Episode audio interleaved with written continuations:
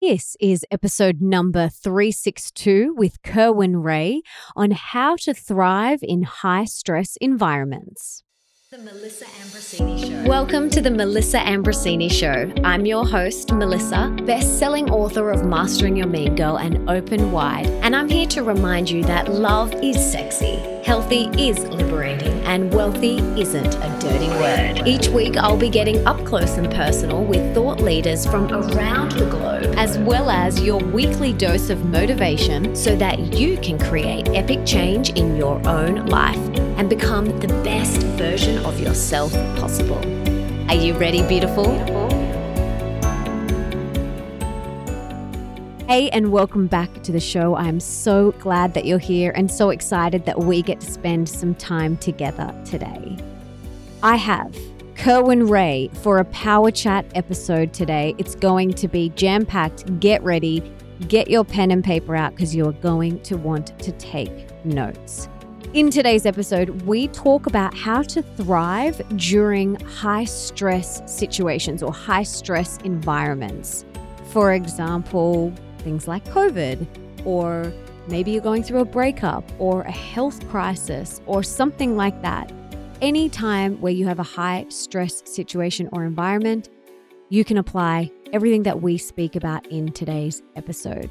So, just a little bit of background on Kerwin Rae. He's an entrepreneur, investor, and international speaker. And today we're going to discuss the tools and strategies that you can use to upgrade your mindset, increase your tolerance for uncertainty, and still show up as the best version of yourself, even in the middle of a pandemic. If you want to find out how to rewire your stress response, tap into your inner strength on demand, and kick butt for the rest of the year and beyond, you guys are going to love this episode. So let's get this party started and bring on Kerwin Rae.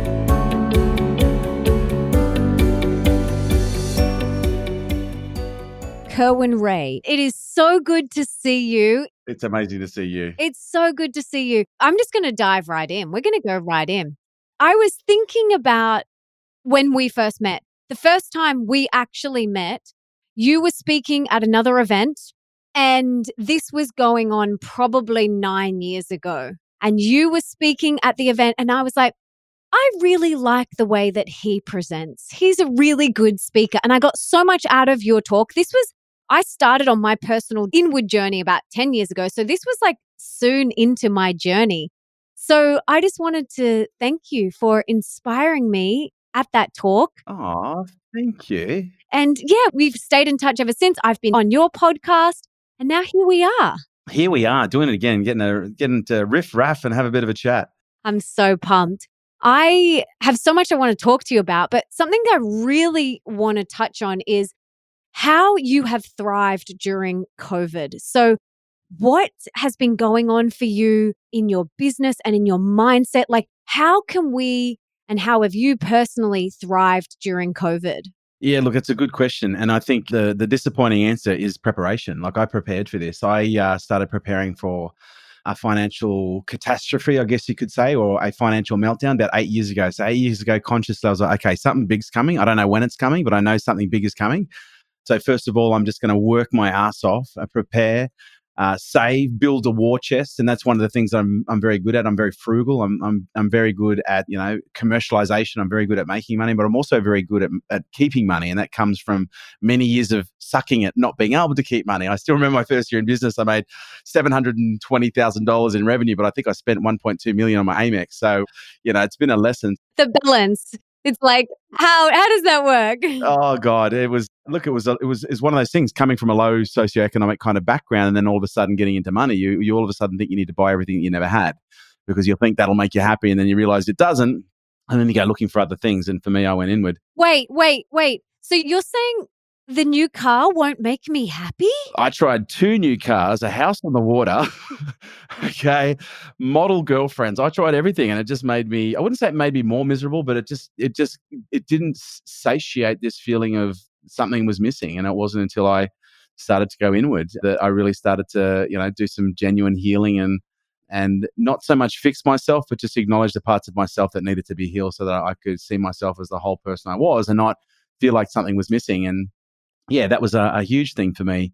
But for COVID, look, massive levels of preparation. And then also, you know, I'm someone that just thrives on high stress, high pressure environments. You know, I, I, I'm someone that, you know, for, for shits and giggles, I, I will strap a heart rate monitor to myself, throw myself out of a plane and meditate in free fall. You know, I, when I first discovered I had a fear of heights, I did 200 skydives in 12 months. And at least 80 of those I did with a heart rate monitor on in meditation to get my heart rate below. Initially, it was 100 beats, and I did that very successfully.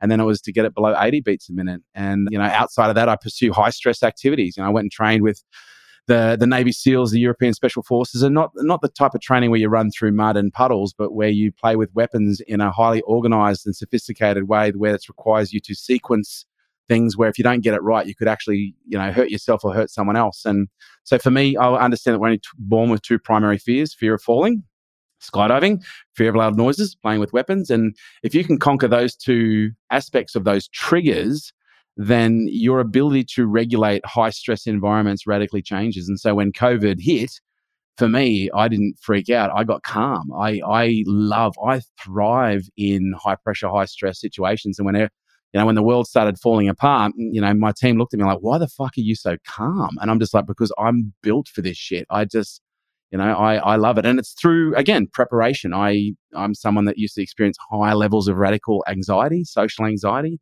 And I had to learn, I'm hypersensory. So I'm SPD. So I'm on the autistic spectrum and I have all of my sensory systems essentially turned up to high beam. And so by virtue of that, I grew up as a very overstimulated ADHD dyslexic that consciously went about going, how do I learn how to feel normal in an environment where everyone else appears to be? And I'm feel like that wound up spring.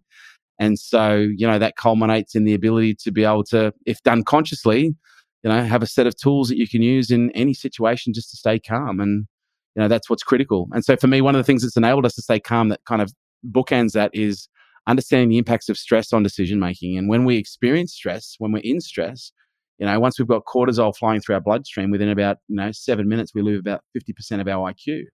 And I'm sure everyone can attest to that. Where when we're stressed, we typically make shit decisions, or when we're stressed, you know, we can't think properly. We have a fog. And one of the things that I've learned is the more we can condition, condition ourselves to stress, the more stro- the more able we are to deal with it, but the more coherent that we can stay in those situations, so that we have maximum access to as much information intellectually and also consciously because again when you're in stress not only do you deplete your iq but you also create what's called tunnel vision and so you can't not only can you not access the information you already know but you also can't see as much. And so for me you know that's that's key is how do i maintain optics to be able to see as much as possible and information retrieval to be able to access what i know but also stay open to the intuitive insights that are required. And you know again when we experience stress visual sac in our body constricts constricts every major organ in our body, squeezes all that blood into the you know to the extremities so we can run quickly. And one of those organs that's affected is our heart, and the heart is the center for intuition. And if that is if that is constricted, then you're not going to be able to get into those. You're not going to be able to gain access to those insights that perhaps would come to you if you were in a relaxed manner, like you are when you meditate, as an example. Mm. So, for someone listening who doesn't necessarily want to throw themselves out of a plane to prepare for high stress situations because I definitely am not doing that. I have no desire to jump out of a plane whatsoever.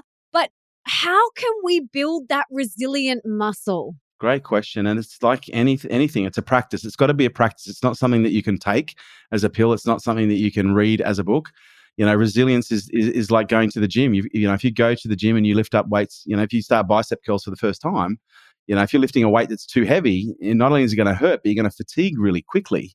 And if you go, oh my God, the gym sucks, I should never do that again, then you're not going to condition those muscles to be able to lift, you know, stronger, you know, to, to lift heavier weights. And stress is like a, a, weight for the mind. And the more we expose ourselves to stress, so stress exposure is critical. And we call this exposure therapy.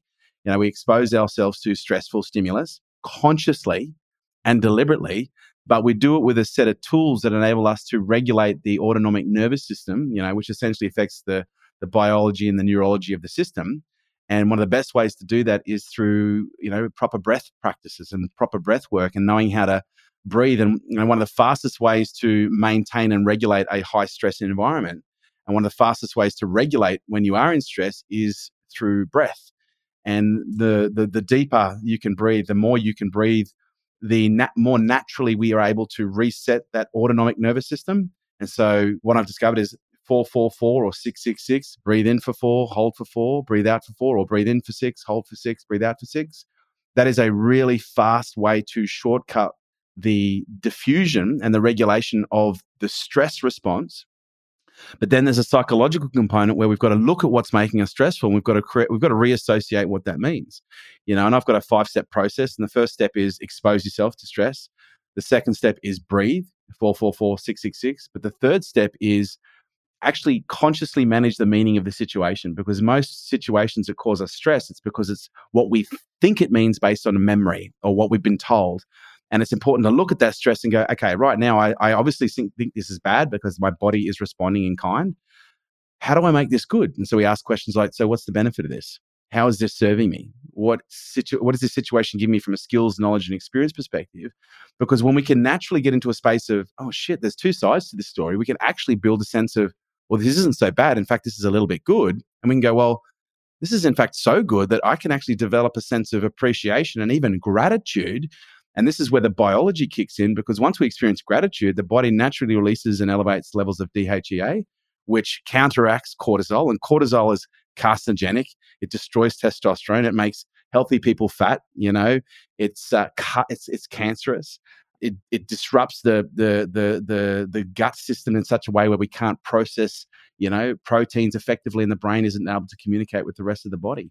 It screws up all of our hormones, every hormone. So badly. And DHEA, it balances, you know, your hormone levels. It is a naturally, it's a hormone that naturally increases your metabolism. It's a neural neuroprotectant. It fights cancer. And so when we can induce a natural state of gratitude, we stop looking at the situations that would normally stress us. If we do this repeatedly, and all of a sudden we're no longer looking at the situation, oh, I got to try and avoid that. We're going, wow, how do I find situations like this? It's like someone who loves to go to the gym, like, oh, how can I find a strong, how can I find a better workout? This workout doesn't stretch me anymore. So now I need to find a workout that does. And we start looking for, you know, new and better ways to stress ourselves in a conscious way that's done with an intention rather than just a reaction. Mm, I love that. I love it. It's so powerful because, you know, in today's world, we are exposed to so much more stress than we have ever been before. And we aren't taught skills. Like, no one taught me that five step process in school. Like, I wasn't taught that. And, you know, even just the fundamentals of deep breathing. Like, imagine if we had a class in school just dedicated to breathing and meditation. It's, and it's interesting you say no one was taught this, but also at the same time, in most cases, no one was even demonstrated what this looks like. Most parents don't know how to regulate. And so as a result, when kids see their parents stressed, that's how they learn to respond first and foremost. My mum gets stressed, they get angry. Oh, that's so that's what people do when they experience stress. And that's a fundamental key, you know, and a role as parents being able to demonstrate to our children how to be able to regulate our emotions in a healthy, conscious way, how to be able to regulate stressful uh, situations in a conscious and healthy way so that the kids look at that and go, oh, so when my dad gets stressed, he doesn't get angry, he breathes, you know, and, you know, that's a critical thing that oftentimes it wasn't taught in school. And it would be great if it was, you know, especially for those kids that didn't have someone that can demonstrate it. But it'd be even better, you know, if we had parents that were actually taught how to do it so that when they are experiencing it, they can show their kids, you know, how to operate. And children learn, and you have a son, I have a stepson, and children learn the most by watching what their parents do. They will not listen to, and parents know this, your kids will not listen to a fucking word you say. They won't, but they watch every single thing. They watch everything and they don't miss a beat. Yeah. So if we are practicing these self regulating tools, then that's what they'll witness. And then one day they might find themselves overwhelmed or stressed and, you know, they, they start doing the 444 breathing. And you're like, wow. It's so interesting because I've taught my son how to breathe from the moment he could start talking and start experiencing emotions. I'll say, okay, buddy, breathe. Okay, buddy, breathe. And now he will have something that he'll fall over. And I don't even, he's six, but ever since the age of probably about four and a half, he'll get excited and I'll say, mate, just slow down and breathe. And he'll slow down and go, but now in at least 50% of cases, I will see him get worked up and get all excited. And then he'll just go, and he'll start self regulating, self initiating, self managing, which is self leading. And, you know, that's where all of a sudden you go, now my kid is autonomous. I don't need, in most cases, to remind him all the time, although there might be times I have to, but it now becomes an autonomous behavior. Mm, such a powerful tool that is setting them up for the rest of their life, you know, teaching them how to breathe. It's so important. I've had Wim Hof on the podcast. Oh, he's phenomenal. He is amazing. And he spoke a lot about putting your body under stress with holding your breath and obviously ice baths and things, things like that. I've been doing breath work a lot since that interview. And I just love how it feels. I love how I can, you know, self soothe myself. And I remember when you interviewed me for your podcast, I mm. remember you telling me a story. I don't even know. Was this like maybe five years ago? I can't even remember. I remember you telling me a story that you would put Noah, your son, on your belly and you would just do skin to skin belly breathing. I remember you said that. Yeah, we still do to this day. You know, ever since he was born, one of the things that we know is the more physical skin on skin touch, or, you know, it's even referred to as attachment or kangaroo care. By the time a child is 18, the higher their IQ and the higher their immune function. And so, you know, since Noah was born, I, we did it. We practiced my myself and my now ex-wife practiced attachment parenting, whereby you know for the first six to nine months of his life, all he felt was our skin. You know, he would have other clothes on, but even to this day, look, our number one ritual every morning. And my son at the moment, he's, he's going through a phase where I'm letting him sleep with me a lot. The first thing we do every morning is he lies on, he will lie across me. He'll put his belly against mine and we'll do what's called belly to belly. And we just, we will, uh, you know, we'll do that to connect. We'll do that to transfer love. We'll do that to transfer healing. I'm not feeling well, Dad. Lie on my belly, and I'll give you a little. I'll give you a little healing with my belly, and I'll breathe into my belly, and yeah, it's become a, a fundamental. It's become a fundamental way that we connect, which is echoed in so many other instances whereby he just loves to be in my arms. He just loves to be in, you know, in my space, and you know, oftentimes, you know, I have different social habits to my to to my ex wife, and you know, for me, one of the social habits I have with my son is we'll literally sit on a beanbag for at least an hour and a half to two hours a day, just in each other's arms, talking, talking about what he did at school or talking about what he did yesterday or, you know, talking about, you know, the s- space or the sun or the moon or, you know, he's got a phenomenally inquisitive mind and we'll just sit for hours in each other's arms and each other's companies and just talk. That's so beautiful. So beautiful. Yeah, that skin on skin connection and it doesn't have to be with a child, even just hugging, you know, the power of connection and hugs is so important for soothing our nervous system. But what else could we do for someone who might feel like they're in fight or flight right now? Besides the breathing, what else can we do with everything that's going on in the world right now? It's big. How can we help support people to bring their nervous system down, not just during a pandemic, but, you know, whenever anything comes in their life that's overwhelming or stressful, whether it's business, relationships, whatever? Look, I think it's really important that we develop a, what we call a way of life psychology or a practice based psychology. Because too many people are looking for a pill, a book, a drink, you know, a button. They think, oh, well, how else can I? And but the other way, the other practices, and the, the uh, is looking at what routines can I practice on a regular basis that become an autonomous behavior that I just do compulsively that add to, you know, a low a, a, or a high conditioned environment or a high a high stress conditioned environment. And the other practices that I'd strongly recommend that I do every single day for anywhere between you know sometimes 45 minutes to a couple of hours is meditation. Like the the the, the benefits of meditation have been scient- scientifically evidenced at such an incredible degree, especially with transcendental meditation, which is Vedic meditation. Is that what you practice? I practice Vedic every day. I've done Vipassana. I did Vipassana seven times. That was almost like full contact meditation. And I find that I found that a little bit of a, a challenge to practice an hour in the morning, hour in the evening. Vedic is 20 minutes in the morning, 20 minutes in the evening. And what was interesting now, I do that in most cases a couple hours a day, but I'll I'll transition between Vedic, which is mantra based, and Vipassana, which is sensation based, where you're tuning into the sensation of your body. And, you know, for me, the type of meditation I do will de- depend on what my body's saying to me. You know, if I'm going in in a mantra, but my body is talking to me, I'll stop the mantra and I'll just start tuning into the vibration of the body. And there's something very special when you can practice to the point where you can close your eyes and you don't feel a body, you feel an energetic signature. You know, you just feel a, a signature of energy that is just vibrating at a level of frequency that just holds the space. And, you know, when we understand that meditation within four days of meditating, you know, it actually has a, in what is considered a moderate to a dramatic impact on our ability to retrieve information, you know, and our ability to stay calm. But most importantly, our ability to find flow. you know, and that's the beauty of being able to condition ourselves to stress and being able to practice meditation is when we are able to deal with stress and we are able to be more well regulated, we find ourselves engaging in flow with far less effort. And it happens in most cases, you know, effortlessly and unconsciously. But meditation has been a massive one for me. And if there's one other routine, it's just, and again, this is going to sound so trite. It's just proper nutrition and hydration. And I look, I, I eat burgers, I eat chocolate, you know, I eat ice cream, but at the same time, I make sure every day I hydrate myself really, really well because I understand we have this is an electrical system. Like we work in a in a biotechnological electrical system here, and the more fluid that is within that system, the better the conductivity. The drier that system is, the less conductivity. And every single communication system in the body works on an electrical signal, you know, and that requires fluid to be conducted either in tissue or in fluids for that information to pass through, whether it be your body telling you something or you receiving an intuition. The more hydrated we are, the more effective we are. And from a nutrition perspective, look, I'm not going to tell people what to eat, but I think one of the most powerful ways that you can regulate your nutritional system, or I should say your digestive system, is by not overloading it. You know, I eat once or twice a day.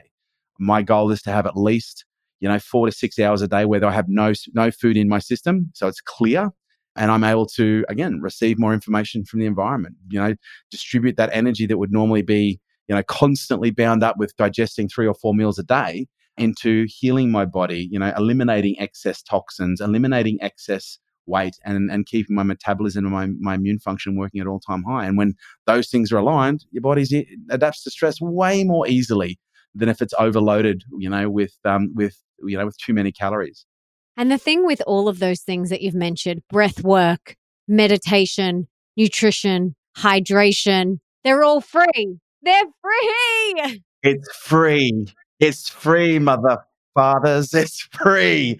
You know, and I often joke about creating, you know, a uh, an anti-aging clinic where all we do is we teach those things. Because if here's what I know, when you teach those things, I've had clients that you look at them and go, man, within three months of them practicing this thing, they lose ten years you know, no Botox required, no surgery required, you know, and in most cases, you know, no excessive exercise or dieting required. They still get to eat a very holistic diet that includes ice cream and burgers, you know.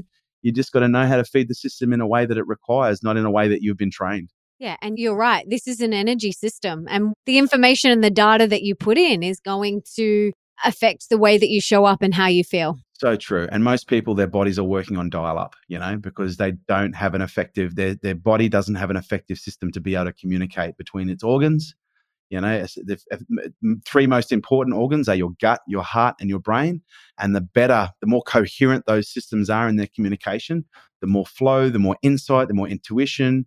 Yeah. And the more peace we ultimately will find. Absolutely. This has been so beautiful. You are doing incredible work in the world. I absolutely love every time we get to catch up. You are doing live events, podcasts, coaching, everything. You've got all the things going on. Where can everybody find you and find out more about your incredible work and coaching and everything that you do in the world? That's super kind. Look, the easiest place to find us is on Facebook. We have uh, a, a, great, uh, tremendous presence on Facebook, on Instagram, on LinkedIn even on uh, TikTok and also the website, you know, kerwinrae.com. And yeah, if people want more information, they can find out there, whether it be, you know, our, our specialty really is performance, but we point most of our performance towards business. But this year, we're going to be actually bringing back a, a performance program for, yeah, for the greater community of just people who want to learn how to do life better. Mm, yes. I think every single person's like, yep, okay, I want to do life better. Like, who doesn't want to be the best version of themselves and show up as the best, highest version of themselves. Yes, please. Most people do, but this is the thing. And this is what I find it's not that most people don't know, most people know, they just don't know why they don't do. And you know that's my specialty is getting people to do, whether they get them to do what they already know or sharing the information to make them understand, to so that they now know, but then showing them the construct of you know how do I get people to do. And that's my my my my skill is I get people to do what they need to do. I show people how to get things done and focus on results. And you do a very, very good job of that. Thank you so much. Namaste, Melissa. You're amazing. Oh, you are amazing. So good to see you. You are glowing. Every time I see you, you are glowing. So life must be good up in Queensland. Must be sunny because that tan, oh my God. It is 24 7 sunshine, 24 7. It's beautiful. It's so good to see you. And thank you for all the incredible work you're doing in the world. Keep going. You are a light beam and a trailblazer. And I just am so grateful to have you in my life. Likewise. Thank you, Melissa. Take care. Take you, Dal.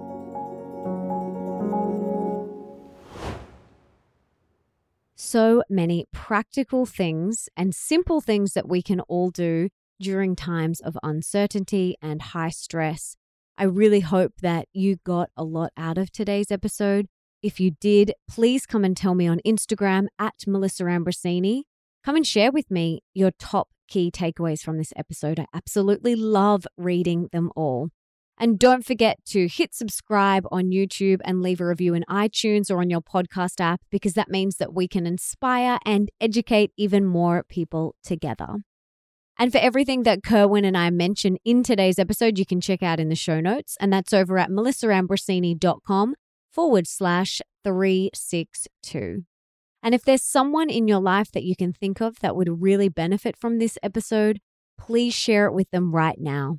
You can take a screenshot, share it on your social media, email it to them, text it to them. Do whatever you've got to do to get this in their ears. And until next time, don't forget that love is sexy, healthy is liberating, and wealthy isn't a dirty word.